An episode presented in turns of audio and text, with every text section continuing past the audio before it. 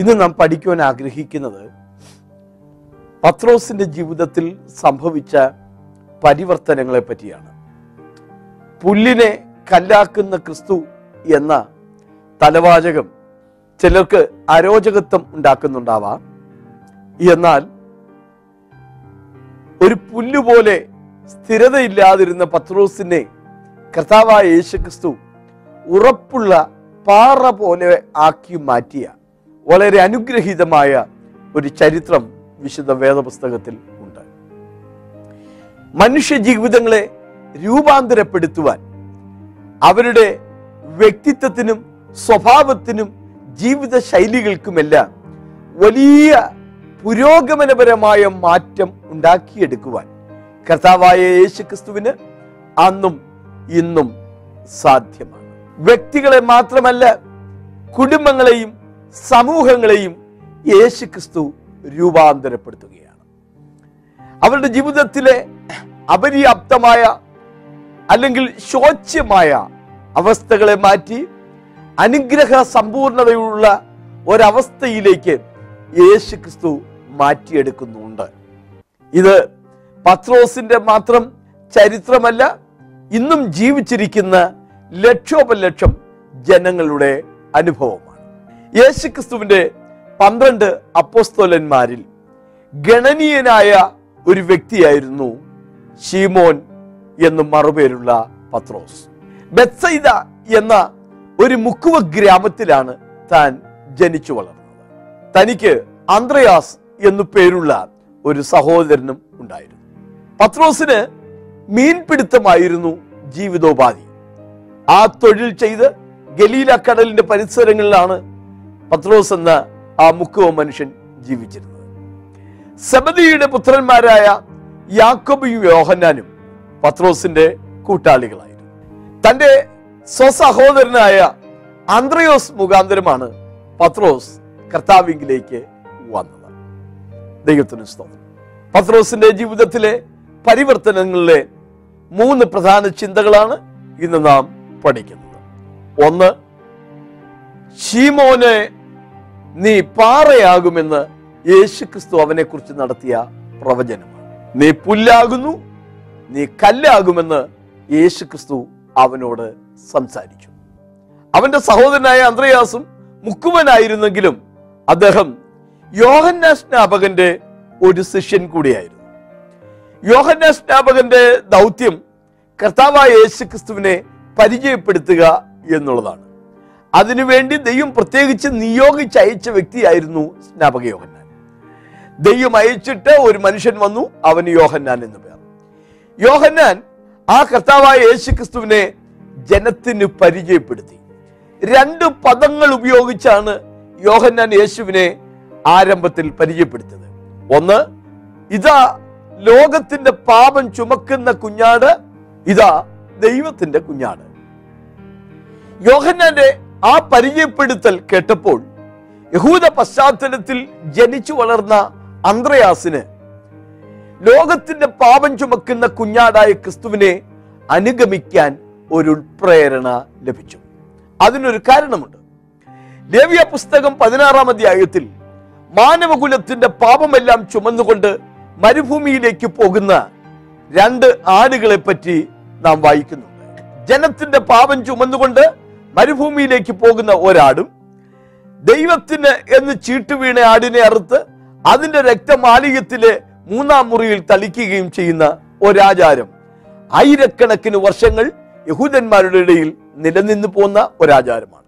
ആ രണ്ട് ആടുകളുടെ പൊരുളാണ് കർത്താവായ യേശു ക്രിസ്തു യേശു ക്രിസ്തു യഹൂദന്റെ മാത്രമല്ല ലോകത്തിന്റെ പാപം ചുമന്നൊഴിക്കുന്ന ദൈവത്തിന്റെ കുഞ്ഞാടാണ്.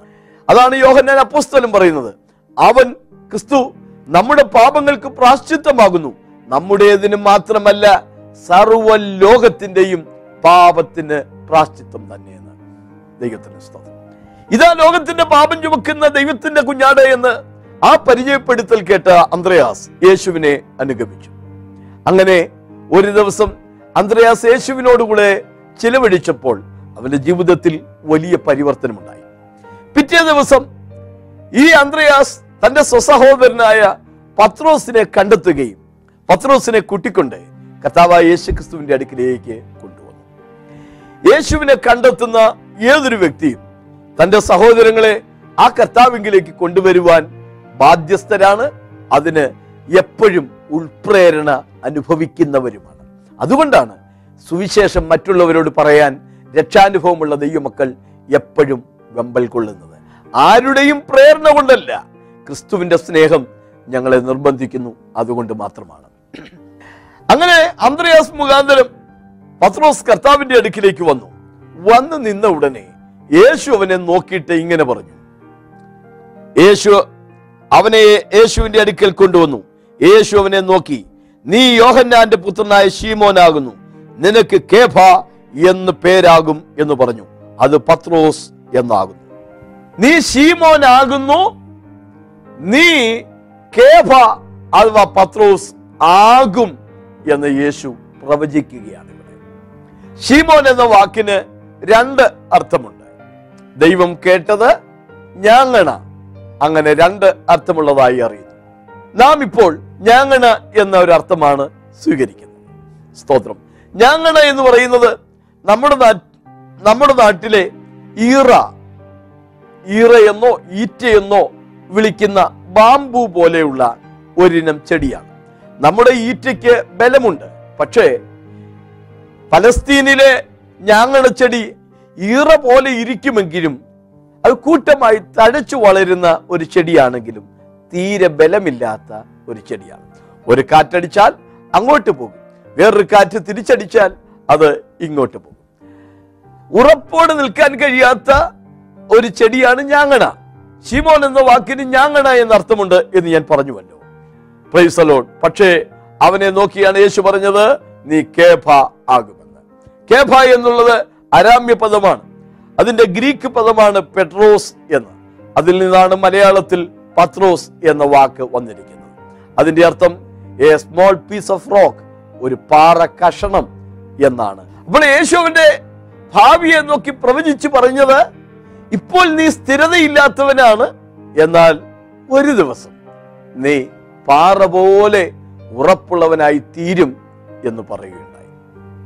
അതിനുശേഷം കർത്താവുമായുള്ള പത്രോസിന്റെ പലവിധ ജീവിത അനുഭവമുണ്ട്. ആദ്യമായി കണ്ടെത്തിയത് അന്ത്രോസ് മുഖാന്തരമാണെങ്കിലും പത്രോസിനെ തേടി യേശു ക്രിസ്തു പിന്നീട് ഗലീല കടൽപ്പുറത്തേക്ക് ചെല്ലുകയുണ്ടായി. ഗലീല കടൽ പുറത്തു വെച്ച് കർത്താവ് പത്രോസിനെ കണ്ടെത്തുന്ന കാര്യം വളരെ സംക്ഷിപ്തമായിട്ട് മാത്രമേ മത്തായി സുവിശേഷത്തിൽ നമുക്ക് വായിക്കാൻ കഴിയുന്നുള്ളൂ. മത്തായി നാലിന്റെ പതിനെട്ട് പത്തൊൻപത് വാക്യങ്ങൾ. അവൻ ഗലീല കടപ്പുറത്ത് നടക്കുമ്പോൾ പത്രോസ് എന്നു പേരുള്ള ഷീമോൻ അവന്റെ സഹോദരനായ അന്ത്രയാസ് എന്നിങ്ങനെ മീൻപിടിക്കാരായ രണ്ട് സഹോദരന്മാർ കടലിൽ വല വീശുന്നത് കണ്ടു. എന്റെ പിന്നാലെ വരുവിൻ ഞാൻ നിങ്ങളെ മനുഷ്യരെ പിടിക്കുന്നവരാക്കും എന്ന് അവരോട് പറഞ്ഞു.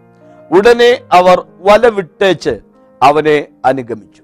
യേശുക്രിസ്തു പത്രോസിനെ വിളിക്കുന്ന ആ സംഭവം വളരെ സംക്ഷിപ്തമായി മത്തായി രേഖപ്പെടുത്തിയിരിക്കുന്നതാണ് നമുക്കവിടെ വായിക്കാൻ കഴിയും എന്നാൽ അത് കുറെ കൂടെ സവിസ്തരമായിട്ട് ലൂക്കോസ് തന്റെ സുവിശേഷത്തിൽ വിശദീകരിച്ചിട്ടുണ്ട്. പത്രോസിനെ കർത്താവ് കണ്ടെത്തുന്ന ആ ഭാഗം ലൂക്കോസിന്റെ സുവിശേഷം അഞ്ചാം അധ്യായത്തിന്റെ ഒന്ന് മുതൽ പതിനൊന്ന് വരെയുള്ള വാക്യങ്ങളിലാണ് നാം വായിക്കുന്നത്. രാത്രി മുഴുവൻ മീൻ പിടിച്ചു. ഗലീല കടലിൽ അവർ മീൻ പിടിച്ചു. പക്ഷേ പുലർച്ചെയായിട്ടും ഒന്നും കിട്ടിയില്ല. അങ്ങനെ ഇനി ഈ വല കൊണ്ടോ ജോലി കൊണ്ടോ ഒന്നും നേടാനില്ല എന്ന നിരാശയോടെ അവർ വല കഴുകി കെട്ടിക്കൊണ്ട് ആ കടൽ തീരത്ത് കഴിയുമ്പോൾ പുലർച്ചയ്ക്ക് യേശു അവിടേക്ക് നടന്നു. അനേക പടകുകൾ അവിടെ ഉണ്ടെങ്കിലും ഷീമോനുള്ളതായ ഒരു പടകിൽ യേശു കയറിയിട്ട് കരയിൽ നിന്ന് അല്പം നീക്കണം എന്ന് യേശു അവനോട് ഉപദേശിച്ചു. അങ്ങനെ യേശുവിന് വേണ്ടി പത്രോസ് തന്റെ പടക് അല്പം നീക്കിയിട്ട് കൊടുത്തു. ആ പടകിലിരുന്നു കൊണ്ട് കരയ്ക്ക് കൂടി വന്ന ജനത്തോട് യേശു സംഭാഷിച്ചു. സംഭാഷണം തീർന്നു കഴിഞ്ഞപ്പോൾ യേശു പത്രോസിനോട് പറഞ്ഞു മീൻപിടുത്തത്തിന് പടകിന്റെ വലതുഭാഗത്ത് വല വീശാൻ. അവൻ വല വീശി ഒരു പെരുത്ത മീൻകൂട്ടം അതിൽ അകപ്പെട്ടു. അത് അവനെ വല്ലാതെ അസ്വസ്ഥനാക്കി മാറ്റി. കാരണം ലോകത്തിന്റെ പാപം ചുമക്കുന്ന ദൈവത്തിന്റെ കുഞ്ഞാട് അവന്റെ അടുക്കിലേക്ക് വന്നിരിക്കുകയാണ്. അവൻ യേശുവിനോട് പറഞ്ഞു പാപിയാ എന്നെ നീ വിട്ടു പോകണമേ എന്ന്. എന്നാൽ യേശു വന്നത് പാപികളെ രക്ഷിപ്പാനാണ്. ക്രിസ്തു യേശു പാപികളെ രക്ഷിപ്പാൻ ലോകത്തിലേക്ക് വന്നു എന്നുള്ളത് വിശ്വാസ്യവും എല്ലാവരും അംഗീകരിപ്പാൻ യോഗ്യവുമായ വചനമാണ്. പത്രോസിനെ കർത്താവ് വിട്ടുക പോകുന്നില്ല. അവനോട് കർത്താവ് പറഞ്ഞു എന്റെ പിന്നാലെ വരിക. ഞാൻ നിന്നെ മനുഷ്യരെ പിടിക്കുന്നവരാണ് പത്രോസിന്റെ ജീവിതത്തിലെ രണ്ടാമത്തെ അനുഭവം എന്നുള്ളത് അവൻ ക്രിസ്തു അവനോട് പറഞ്ഞ ആ പ്രവചനം നീ പാറയാകും എന്ന പ്രവചനം നിവർത്തിയായ സന്ദർഭം. നീ ഇപ്പോൾ പാറയാകുന്നു എന്ന് യേശു അവനോട് പറയുകയാണ്. തിബിരിയാസ് കൈസറിന്റെ ആ തീരപ്രദേശത്തുകൂടെ നടന്നു പോകുമ്പോൾ യേശു ശിഷ്യന്മാരോടായ ഒരു ചോദ്യം ഇങ്ങനെ ചോദിച്ചു. മനുഷ്യപുത്രനെ കുറിച്ച് ജനങ്ങൾ എന്തു പറയും? ശിഷ്യന്മാരൊക്കെ അവർക്ക് കേട്ടറിവുള്ള അഭിപ്രായ പ്രകടനങ്ങൾ നടത്തുകയുണ്ടായി. അവർ പറഞ്ഞു ചിലർ പറയുന്നത് നീ ഏലിയാവാണെന്ന് കാരണം യഹോയുടെ വലതും ഭയങ്കരമായ നാൾ വരുന്നതിന് മുമ്പ് ഏലിയ പ്രവാചകൻ വരും എന്ന് പറഞ്ഞിട്ടുണ്ട്. വേറെ ചിലർ പറയുന്നത് നീ ഇരമ്യാവാണെന്ന് കരയുന്നവരുടെ കണ്ണുനീരൊപ്പാൻ ഇരമ്യ പ്രവാചകൻ വരുമെന്നൊരു ചിന്ത അവർക്കുണ്ട് അവർ പറഞ്ഞു അല്ല വേറെ ഒരു കൂട്ടം ആളുകൾ പറയുന്നത് നീ യോഹന്നാ സ്നാപകനാണെന്ന്. കാരണം നീതിയും ഇന്ദ്രിയ ജയവുമുള്ള പുരുഷനായ യോഹന്നാ സ്നാപകനെ ഹെരോദ രാജാവ് കൊന്നു കളഞ്ഞു എങ്കിലും ആ യോഹന്നാന്റെ ആത്മാവ് അല്ലെങ്കിൽ ആ യോഹന്നാൻ ഉയർത്തെഴുന്നേറ്റു. അതാണ് കർത്താവായ യേശു ക്രിസ്തു എന്ന് പിന്നീട് ജനം തെറ്റിദ്ധരിക്കുകയുണ്ടായി. അപ്പൊ നാട്ടിൽ യേശുവിനെ കുറിച്ചുള്ള ആ പറച്ചിലുകൾ കടമെടുത്ത് ശിഷ്യന്മാർ യേശുവിന്റെ മുമ്പാകെ അവതരിപ്പിച്ചു. നീ ഏലിയാവാണ് നീ എരമിയാവാണ് നീ യോനാസ്നാപകനാണ് നീ ആ പ്രവാചകനാണ്. ഇങ്ങനെ ഒരു ഉറപ്പുമില്ലാത്ത അസ്ഥിരതയുടെ കേട്ടുകേൾവികളുടെ അഭിപ്രായ പ്രകടനങ്ങൾ നടത്തുമ്പോൾ യേശു ചോദിച്ചു നിങ്ങൾക്ക് എന്നെക്കുറിച്ച് എന്തു തോന്നുന്നു? ജനങ്ങൾക്ക് തോന്നുന്ന അഭിപ്രായമാണ് അവരിവിടെ അവതരിപ്പിച്ചത്. എന്നാൽ യേശു വ്യക്തിപരമായവരോട് ചോദിക്കുകയാണ് നിങ്ങൾക്ക് എന്നെക്കുറിച്ച് എന്തു തോന്നുന്നു ശിഷ്യന്മാരെല്ലാം നിശബ്ദരായി നിന്നു. അവർക്കൊന്നും അവർക്ക് ഒന്നും പറയാനില്ല. അപ്പോൾ പത്രോസ് പറഞ്ഞു നീ ജീവനുള്ള ദൈവത്തിന്റെ പുത്രനായ ക്രിസ്തു ആകുന്നു. ആ ഒരു വലിയ വെളിപ്പാട് ആ വലിയ ഒരു ഉറച്ച ഉത്തരം അവൻ പറഞ്ഞ ഉടനെ യേശു അവനെ അനുഗ്രഹിച്ചുകൊണ്ട് ഇങ്ങനെ പറഞ്ഞു, ബെറിയോന ഷിമോനെ യോഹന്നാന്റെ മകനായ ഷിമോനെ നീ ഭാഗ്യവാൻ. ജഡരക്തങ്ങളല്ല നിനക്കിത് വെളിപ്പെടുത്തിയത് സ്വർഗസ്ഥനായ എന്റെ പിതാവാണ്. യോനായുടെ മകനായ ഷിമോനെ ഈ ആത്മീകമായ വെളിച്ചം ഈ ആത്മീകമായ കാഴ്ചപ്പാട് നിനക്ക് നൽകിയത് നിന്റെ പിതാവായ യോനയല്ല എന്റെ പിതാവായ സ്വർഗസ്ഥനായ ദൈവമാണെന്ന് യേശുക്രിസ്തു അവനോട് പറയുകയാണ്. ദൈവത്തിന് സ്തോത്രം. അപ്പോൾ കർത്താവിനെ കുറിച്ച് ഇങ്ങനെ പറഞ്ഞു. നീ പത്രോസാകുന്നു. ഈ പാറമേൽ ഞാൻ എന്റെ സഭയെ പണിയും. യേശുവിനെ ആദ്യമായി കണ്ടപ്പോൾ യേശു എന്താണ് അവനോട് പറഞ്ഞത്? നീ പത്രോസാകും എന്നാണ്. ആ ആകും എന്ന പ്രവചനം ഇപ്പോൾ യേശു പറയുകയാണ്. Now you are the Peter ഇപ്പോൾ നീ പത്രോസ് ആകുന്നു. പാറ കഷണം ആകുന്നു. അതെ കർത്താവ് നമ്മെക്കുറിച്ച് നൽകുന്ന വാഗ്ദത്തങ്ങൾ കേവലമായ ജൽപ്പനങ്ങളല്ല വ്യാമോഹങ്ങളല്ല. അത് നമ്മുടെ ജീവിതത്തിൽ നിവർത്തീകരിപ്പാൻ കൂടെ യേശു ക്രിസ്തു വിശ്വസ്തനാണ്. കർത്താവിന്റെ സമയത്ത് അവൻ നമ്മെ പാറ പോലെ ഉറപ്പുള്ള സ്ഥിരതയുള്ള ഒരു ഘട്ടത്തിലേക്ക് കൊണ്ടെത്തിക്കുക തന്നെ ചെയ്യും. ദൈവത്തിന് യേശുവിനോട് പറഞ്ഞ വാക്ക് ഒന്ന് വിവരിക്കട്ടെ. ഇപ്പോൾ നീ പത്രോസ് ആകുന്നു ഈ പാറമേൽ ഞാൻ എന്റെ സഭയെ പണി. പ്രൈസലോ ഇവിടെ പറയുന്ന ഈ പാറ എന്ന് പറഞ്ഞാൽ ആരാണ്? ചിലരത് പറയുന്നത് കേട്ടാൽ രസം തോന്നും. പത്രോസെ നീ പാറയാകുന്നു എന്ന് യേശു പറഞ്ഞിരുന്ന സഹോദരങ്ങളെ പത്രോസെ നീ പാറയാകുന്നു എന്ന് ഒരു വാക്യം ബൈബിളിൽ ഇല്ല. നീ പത്രോസ് ആകുന്നു എന്നാണ് യേശു പറഞ്ഞത്. അല്ലാതെ പത്രോസെ നീ പാറയാകുന്നു എന്നല്ല. പത്രോസിന്റെ മേലാണ് പള്ളി പണിതിരിക്കുന്നത് എന്ന് ധരിച്ചു വശായിരിക്കുന്നവരുണ്ട്. പത്രോസ് ഒരു മുക്കുവനാണ് മനുഷ്യനാണ് സാധാരണക്കാരൻ ഒരു സാധാരണക്കാരന് മേലാണ് ദൈവത്തിന്റെ സഭ പണിതിരിക്കുന്നതെങ്കിൽ ആ സഭയ്ക്ക് നിലനിൽപ്പുണ്ടാകുമോ? അതിഭയങ്കരമായ പ്രതികൂലങ്ങൾ ഉണ്ടായപ്പോൾ ഉണ്ടാകുമ്പോൾ ആ സഭ തകർന്നു പോകുമായിരുന്നില്ലേ? എന്നാൽ ഇന്നും ആ സഭ തകരാതെ നിലനിൽക്കാൻ കാരണം അത് പണിതിരിക്കുന്നത് ഒരു മനുഷ്യന്റെ മേലല്ല യേശു ക്രിസ്തു എന്ന യുഗങ്ങളുടെ പാറയുടെ മേലെ. ഈ പാറ എന്ന വാക്കിന് പ്രസക്തമായ രണ്ട് അർത്ഥം ഉണ്ട്. ദൈവത്തിന് സ്തോത്രം. ഒന്ന് ഈ പാറ എന്ന പദം യേശു ക്രിസ്തുവിനെയാണ് കാണിക്കുന്നത്. പത്രോസിന്റെ തന്നെ പ്രസംഗത്തിൽ അപ്പോസ്തലപ്പുറത്തി നാല് പതിനൊന്നിലും. പത്രോസിന്റെ തന്നെ എഴുത്തിൽ ഒന്ന് പത്രോസ് രണ്ടിന്റെ നാലിലും. ഈ പാറ യേശു ക്രിസ്തുവാണെന്ന് താൻ വ്യക്തമായി രേഖപ്പെടുത്തിയിട്ടുണ്ട് മനുഷ്യർ തള്ളിയതെങ്കിലും ദൈവസന്നിധിയിൽ ശ്രേഷ്ഠവും മാന്യവുമായ ജീവനുള്ള കല്ലായ അവന്റെ അടുക്കൽ വന്നിട്ട് വീട് പണിയുന്നവരായ നിങ്ങൾ തള്ളിക്കളഞ്ഞിട്ട് വീടിന്റെ മൂലക്കല്ലായി തീർന്നവൻ ഇവൻ തന്നെ. പൗലോസ് പറയുകയാണ് അവരെ അനുഗമിച്ച പാറയിൽ നിന്നല്ലോ അവർ കുടിച്ചത് ആ പാറ ക്രിസ്തുവായിരുന്നു. ഈ പാറ എന്ന പദം യേശു ക്രിസ്തുവിനെ കാണിക്കുന്നു. അതിന് മറ്റൊരർത്ഥം കൂടെ ഉണ്ടെന്ന് ഞാൻ പറഞ്ഞല്ലോ. അത് പത്രോസിന്റെ ഉറപ്പേറിയ ആ ഏറ്റുപറച്ചിലാണ്. നാട്ടിലുള്ള അഭിപ്രായങ്ങളൊക്കെ അവർ അവതരിപ്പിച്ചു. നിങ്ങൾക്ക് എന്ത് പറയാനുണ്ട്? അവർക്കൊന്നും തന്നെ പറയാനുണ്ടായിരുന്നില്ല. ആ സന്ദർഭത്തിലാണ് ഉറപ്പേറിയ ഒരു ഉത്തരം പത്രോസ് പറഞ്ഞത്. നീ ജീവനുള്ള ദൈവത്തിന്റെ പുത്രനായ ക്രിസ്തു ആകുന്നു. ഒരുവൻ രക്ഷിക്കപ്പെട്ട് ദൈവസഭയുടെ ഭാഗമായി തീരുന്ന എങ്ങനെയാണ്? യേശുവിനെ കർത്താവെന്ന് ഹൃദയം കൊണ്ട് വിശ്വസിച്ച് ദൈവം അവനെ ഉയർത്തെഴുന്നേൽപ്പിച്ചു എന്ന് നാം ഏറ്റുപറയുമ്പോൾ നാം രക്ഷിക്കപ്പെടുകയാണ്. യേശുവിനെ കർത്താവെന്ന് ഏറ്റുപറയുമ്പോഴാണ് നാം രക്ഷാനുഭവം പ്രാപിക്കുന്നത്. അങ്ങനെ രക്ഷിക്കപ്പെടുന്നവരെ ചേർത്താണ് കർത്താവ് തന്റെ സഭയെ പണിയുന്നത്. ദൈവത്തിന് സ്തോത്രം.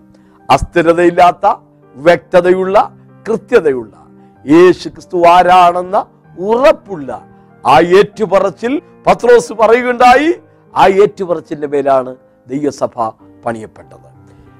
ഇന്നും അങ്ങനെ തന്നെയാണ്. യേശു ക്രിസ്തുവിനെ കുറിച്ച് നമുക്ക് വ്യക്തമായ ഒരു കാഴ്ചപ്പാടുണ്ടായിരിക്കണം കർത്താവ് നമ്മുടെ രക്ഷകനാണ് രക്ഷിതാവാണ് വീണ്ടെടുപ്പുകാരനാണ്. നമുക്ക് വേണ്ടി കുരിശിൽ മരിച്ച നമ്മുടെ രക്ഷകനാണ് ഉള്ള ഉറപ്പ് നമുക്കുണ്ടായിരിക്കണം. ആ ഉറപ്പിന്റെ മേലാണ് ദൈവസഭ പണിയപ്പെടുന്നത്. കർത്താവിന് സ്വന്തം ഈ പാറമേൽ ഞാൻ എന്റെ സഭയെ പണിയും പാതാള ഗോപുരങ്ങൾ അതിനെ ജയിക്കുകയില്ല. നീ ഇപ്പോൾ പത്രോസ് ആകുന്നു എന്ന് യേശു പറഞ്ഞല്ലോ. പത്രോസിന്റെ പിൽക്കാല ജീവിതാനുഭവത്തിൽ അവൻ പാറ പോലെ ഉറപ്പുള്ളവനായി തീർന്നതായി നാം കാണുന്നുണ്ട്. ഒരു സ്ത്രീയുടെ മുമ്പാകെ കർത്താവിനെ തള്ളിപ്പറഞ്ഞ ചാബല്യങ്ങൾ അവന്റെ ജീവിതത്തിൽ വന്നിട്ടുണ്ടെങ്കിലും ഉയർത്തെഴുന്നേറ്റ ക്രിസ്തുവിനെ കണ്ടു കഴിഞ്ഞപ്പോൾ അവൻ യഹൂദന്റെ മതകോടതിയിൽ നിന്നുകൊണ്ടും സധൈര്യമായി പറയുന്നത് നിങ്ങൾ ക്രൂശിച്ചു കൊന്ന യേശുവിനെ പിതാക്കന്മാരുടെ ദൈവം ഉയർത്തെഴുന്നേൽപ്പിച്ചു. അതിന് ഞങ്ങൾ സാക്ഷികളാകുന്നു. പത്രോസിന്റെയും യോഹന്നാന്റെയും ധൈര്യം കാണുകയാൽ ജനം ആശ്ചര്യപ്പെട്ടു എന്നാണ് വായിക്കുന്നത്. എത്ര ഉറപ്പുള്ള ദൃഢതയുള്ള വ്യക്തിത്വമാണ് നമുക്ക് അവിടെയൊക്കെ കാണുവാൻ കഴിയുന്നത്. മൂന്ന് പത്രോസ് നമുക്കൊക്കെ നൽകുന്ന ഒരു ആത്മീക സന്ദേശമാണ്. ഒന്ന് പത്രോസിന്റെ ലേഖനം ഒന്നിന്റെ ഇരുപത്തിനാലിൽ നമ്മൾ വായിക്കുന്നു. സകല ജഡവും പുല്ലുപോലെയും അതിന്റെ ഭംഗിയല്ല പൂവിന്റെ ഭംഗി പോലെയും ആകുന്നു. പുല്ലുവാടി പൂ ഉതിർന്നു പോയി. കർത്താവിന്റെ വചനമോ എന്നേക്കും നിലനിൽക്കുന്നു. സകല ജഡവും പുല്ല് പോലെയാണ്. പത്രോസ് ഒരു ഞങ്ങളുടെ പുല്ല് പോലെയുള്ള അനുഭവത്തിലായിരുന്നു. അവനെ കർത്താവ് പാറ പോലെ ഉറപ്പുള്ളവനാക്കി ഈ പത്രോസ് നമുക്ക് നൽകുന്ന ഒരു ആത്മീയ പ്രബോധനമാണ് സകല ജഡവും പുല്ല് പോലെയാണ് പോലെയുള്ള മനുഷ്യർക്ക് കല്ല് പോലെ ആയിത്തീരാൻ കഴിയുന്ന ഒരു രൂപവ്യത്യാസത്തിന്റെ മാർഗം കൂടെ അല്ലെങ്കിൽ അതിന്റെ വിദ്യ കൂടെ പത്രോസ് തന്റെ ലേഖനത്തിൽ അവതരിപ്പിച്ചിട്ടുണ്ട്. ഒന്ന് പത്രോസിന്റെ ലേഖനം രണ്ടിന്റെ നാല് മുതൽ ഏഴ് വരെയുള്ള വാക്യങ്ങൾ.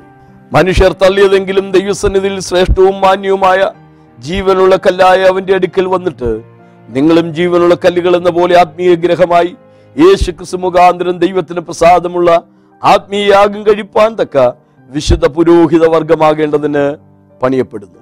ഞാൻ ശ്രേഷ്ഠവും മാന്യവുമായ ഒരു മൂലക്കല്ല് സിയോനിലിടുന്നു. അവനിൽ വിശ്വസിക്കുന്നവൻ ലജ്ജിച്ചു പോകുകയില്ല എന്ന് തിരുവഴുത്ത് പറയുന്നുവല്ലോ. വിശ്വസിക്കുന്ന നിങ്ങൾക്ക് ആ മാന്യത ഉണ്ട് സകല ജഡവും പുല്ലുപോലെയാണ്. ആ പുല്ലിന് കല്ലാകുവാനുള്ള വിദ്യയാണ് പത്രോസ് ഇവിടെ അവതരിപ്പിക്കുന്നത്. ജീവനുള്ള കല്ലായ അവന്റെ അടുക്കൽ വന്നിട്ട് യേശുവിന്റെ അടുക്കൽ വന്നിട്ട് നിങ്ങളും ജീവനുള്ള കല്ലുകൾ എന്ന പോലെ ആയിത്തീരും. ഈ പാറമേൽ ഞാൻ എന്റെ സഭയെ പണിയുമെന്നല്ലേ കർത്താവ് പത്തായ സുവിശേഷത്തിൽ പറഞ്ഞത്? അത് തന്നെയാണ് പത്രോസ് ഇവിടെ ആവർത്തിക്കുന്നതും. പാറ എന്നുള്ളതിന് ബൈബിളിൽ ഉപയോഗിച്ചിരിക്കുന്ന മൂന്ന് ഗ്രീക്ക് പദങ്ങൾ ഞാനിവിടെ പരിചയപ്പെടുത്താൻ ആഗ്രഹിക്കുന്നു. Petra the rock. ആ വാക്ക് പാറ എന്ന വാക്ക് കർത്താവായ യേശുവിനെ കാണിക്കുന്നു. രണ്ട് Petros a small piece of rock പാറ കഷണം. മൂന്ന് ലിത്തോസ് ജീവനുള്ള കല്ല്. പെട്രോസിന് ജീവനില്ല. കർത്താവ് ഒരിക്കൽ പറഞ്ഞു നിങ്ങൾ ആർത്ത് വിളിക്കുന്നില്ലെങ്കിൽ ഈ കല്ലുകൾ ആർത്ത് വിളിക്കും. കല്ലുകൾക്ക് ജീവനില്ല പക്ഷെ കർത്താവ് അതിന് ജീവൻ നൽകിയാൽ അത് ആർത്ത് വിളിക്കത്തക്ക രീതിയിൽ അത് ഉയർത്തപ്പെടും. യോഹനാസ്നാപൻ ഒരിക്കൽ പറഞ്ഞില്ലേ കല്ലുകളിൽ നിന്ന് മക്കളെ ഉളവാക്കാൻ കല്ലുകളിൽ നിന്ന് അബ്രഹാമിന് മക്കളെ ഉളവാക്കാൻ ദൈവത്തിന് കഴിയുമെന്ന്? പെട്ര ക്രിസ്തുവാണ്. പെട്രോസ് ജീവനില്ലാത്ത കല്ലാണ്. ജീവനില്ലാത്ത കല്ലായ പെട്രോസുകൾ പെട്രായാകുന്ന ക്രിസ്തുവിന്റെ അടുക്കിലേക്ക് വരുമ്പോൾ അത് ലിത്തോസായി രൂപാന്തരപ്പെടും. ഇത്ര അനുഗ്രഹിക്കപ്പെട്ട ഒരു ചിന്തയാണ് ഒരു ചിത്രമാണ് പത്രോസ് ഇവിടെ അവതരിപ്പിക്കുന്നത്. പെട്രോസിന് ജീവനില്ല. എന്നാൽ പെട്രയുമായി പെട്രോസ് ഒരു വ്യക്തിബന്ധത്തിലേക്ക് ഒരു സ്പർശനത്തിലേക്ക് വരുമ്പോൾ പെട്രയുടെ ജീവൻ പെട്രോസിലേക്ക് വ്യാപരിച്ച് അത് ലിത്തോസായി ജീവനുള്ള കല്ലായി രൂപാന്തരപ്പെടും.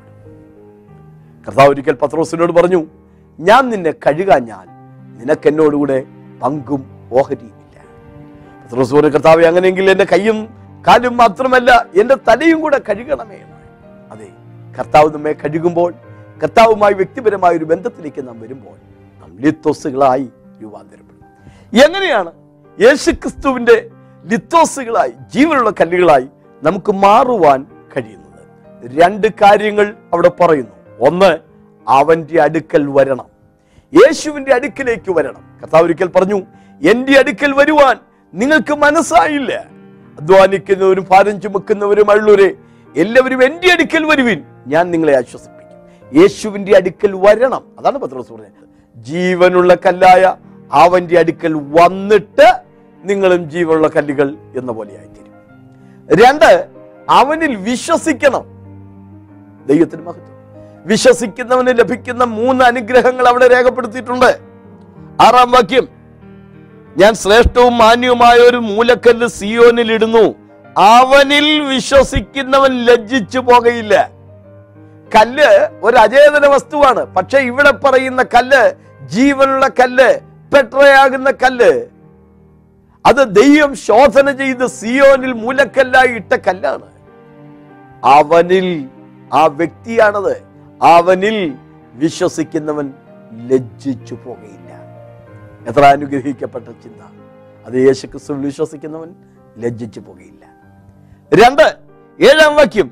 വിശ്വസിക്കുന്ന നിങ്ങൾക്ക് ആ മാന്യതയുണ്ട് സഹോദരങ്ങളെ യേശുക്രിസ്തുവിന്റെ അടുക്കിലേക്ക് വരുമ്പോൾ നാം ലജ്ജിക്കപ്പെടുകയില്ല എന്ന് മാത്രമല്ല നാം മാന്യരായി മാറുകയാണ്. കർത്താവ് വാഹനമേറിയ കരുതക്കുട്ടിയുടെ അനുഭവം നമുക്കറിയാം. ആ കരുതക്കുട്ടിക്ക് വേണ്ടി ആളുകൾ വഴിയോരങ്ങളിൽ വസ്ത്രം വരിച്ചു കൊടുക്കാനും വൃക്ഷക്കൊമ്പുകൾ വെട്ടിവിതറാനും ഹോശന്ന പാടാനും ഒക്കെ കാരണം കഴുതയുടെ മഹിമ കൊണ്ടല്ല. ആ കഴുതപ്പുറത്ത് വാഹനമേറിയ യേശുക്രിസ്തുവിന്റെ ശ്രേഷ്ഠത കൊണ്ടാണ്. വിശ്വസിക്കുന്ന നിങ്ങൾക്ക് ആ മാന്യതയുണ്ട്. മൂന്ന് യശയപ്രവന് ഇരുപത്തിയെട്ടിന്റെ പതിനാറാണ് ഇവിടെ പത്രോസ് എടുത്ത് ഉദ്ധരിക്കുന്നത്. യശയപ്രവന് ഇരുപത്തിയെട്ടിന്റെ പതിനാറിൽ ഒരു പദം കൂടെ നമുക്ക് കാണാൻ കഴിയും. അതിങ്ങനെയാണ് വിശ്വസിക്കുന്നവൻ ഓടിപ്പോകയില്ല. ദൈവത്തിന് സ്തോത്രം. വിശ്വസിക്കുന്നവൻ ഓടിപ്പോകയില്ല. അതെ അവൻ കർത്താവിന് വേണ്ടി ഉറച്ചു നിൽക്കും. ഞാങ്ങണച്ചെടി കാറ്റടിച്ചാൽ കാറ്റടിക്കുന്നിടത്തേക്ക് അത് വളഞ്ഞ് തിരിഞ്ഞ് ഒടിഞ്ഞ് ഓടിയൊക്കെ പോകും. എന്നാൽ പാറക്കഷ്ണം അത് ഓടിപ്പോകയില്ല. ഇവിടെ ദൈവാത്മാവ് രേഖപ്പെടുത്തിയിരിക്കുന്നു. ഓ വിശ്വസിക്കുന്നവൻ ഓടിപ്പോകയില്ല. നെഹമ്യാവിന്റെ ജീവിതത്തിൽ ഒരുപാട് പ്രതികൂലമുണ്ടായില്ലേ? ഇവിടെ വിട്ട് ഓടിപ്പിക്കുക ദേവാലയത്തിൽ കടന്ന് അടച്ചിരിക്കുക എന്ന് അവനെതിരെ ഭീഷണിയും അപവാദ പ്രചരണവും നടത്തിയില്ലേ? പക്ഷെ നെഹമ്യാവ് എന്താ പറഞ്ഞേ? എന്നെ പോലെയുള്ള ഒരുവൻ ഓടിപ്പോകുമോ? പത്രോസിന്റെ ജീവിതത്തിലെ പരിവർത്തനങ്ങളുമായി ബന്ധപ്പെട്ടിട്ടുള്ള മൂന്ന് പ്രധാന ചിന്തകളാണ് ഇന്ന് നാം ചിന്തിച്ചത് ഒന്ന് അന്ത്രയാസ് മുഖാന്തരം യേശുവിന്റെ അടുക്കിലേക്ക് പത്രോസ് വന്നപ്പോൾ കർത്താവിനെ കുറിച്ച് ഒരു പ്രവചനം പറഞ്ഞു നീ ഇപ്പോൾ ശീമോനാകുന്നു. എന്നാൽ നീ പാറയാകും എന്ന് യേശു ഭാവി കാലം സംബന്ധിച്ച് അവനെ അനുഗ്രഹിച്ചു പറഞ്ഞു. രണ്ട് മനുഷ്യപുത്രനെ കുറിച്ച് നിങ്ങൾക്ക് എന്ത് പറയാനുണ്ട് എന്ന ചോദ്യത്തിന് മുമ്പാകെ. നാട്ടുകാരുടെ അഭിപ്രായം പറഞ്ഞവരോട് യേശു ഒന്നും പറഞ്ഞില്ല. നീ ജീവനുള്ള ദൈവത്തിന്റെ പുത്രനായ ക്രിസ്തു എന്ന് ഏറ്റു പറഞ്ഞ പത്രോസിനോട് കഥ പറഞ്ഞു ഇപ്പോൾ നീ പത്രോസ് ആകുന്നു. ആകും എന്ന പ്രവചനം ആകുന്നു എന്ന് പറഞ്ഞുകൊണ്ട് അവന്റെ ജീവിതത്തിൽ കർത്താവ് നിവർത്തിച്ചു. സ്വന്തം ജീവിതാനുഭവത്തിലൂടെ പത്രോസ് എഴുതുമ്പോൾ പത്രോസ് പറയുകയാണ് ജീവനുള്ള ജീവനുള്ള കല്ലായ അവന്റെ അടുക്കൽ വന്നാൽ നിങ്ങളും ജീവനുള്ള കല്ലുകൾ എന്ന പോലെ ആയിത്തീരും. ഈ വചനം കേൾക്കുന്ന നിങ്ങൾ ജീവിതത്തിൽ എനിക്കൊരു ഗതിയും ഉണ്ടാകില്ല എനിക്കൊരു സ്ഥിരതയും ഉണ്ടാകില്ല എനിക്കൊരു മുന്നേറ്റവും ഉണ്ടാകില്ല എന്ന് ഒരുപക്ഷെ ചിന്തിക്കുന്നുണ്ടാവാം. എന്നാൽ യേശു നിങ്ങളെ വിളിക്കുകയാണ്. എന്റെ അടുക്കിലേക്ക് വരുവിൻ എന്ന് പറഞ്ഞ് അവൻ നമ്മെ ക്ഷണിക്കുകയാണ്. യേശുവിന്റെ അടുക്കിലേക്ക് വന്നാൽ നമ്മുടെ ഗതി മാറും. നമ്മുടെ ജീവിതത്തിന്റെ അവസ്ഥകൾക്ക് വ്യത്യാസമുണ്ടാകും. പാറ പോലെ ഉറപ്പുള്ള ഒരു സ്ഥിരതയുള്ള അവസ്ഥകളിലേക്ക് ദൈവം നമ്മെ മാറ്റിയെടുക്കുക തന്നെ ചെയ്യും. അങ്ങനത്തെ ഒരു അനുഭവത്തിലേക്ക് വരാൻ കർത്താവിന്റെ നാമത്തിൽ ഞാൻ നിങ്ങളെ ക്ഷണിക്കുന്നു. ദൈവം നമ്മെ അനുഗ്രഹിക്കുമാറാകട്ടെ. പ്രാണനെ വിട്ടാൽ പിന്നെ എവിടെ? ജിജ്ഞാസ ഉളവാക്കുന്ന ഈ ചോദ്യത്തിന് ബൈബിളിന്റെ വിശദമായ മറുപടി. മരണാനന്തര ജീവിതം സത്യമാണോ? മരിച്ചവർ മടങ്ങി വരുമോ? മനുഷ്യാത്മാവ് ഒരു യാഥാർത്ഥ്യമാണോ? മരിച്ചവരുടെ ആത്മാവിനെ ആരെങ്കിലും കണ്ടതായി തെളിവുണ്ടോ? യേശുവിന്റെ മടങ്ങിവരവും തുടർ സംഭവങ്ങളും എന്തൊക്കെയാണ്? തുടങ്ങി.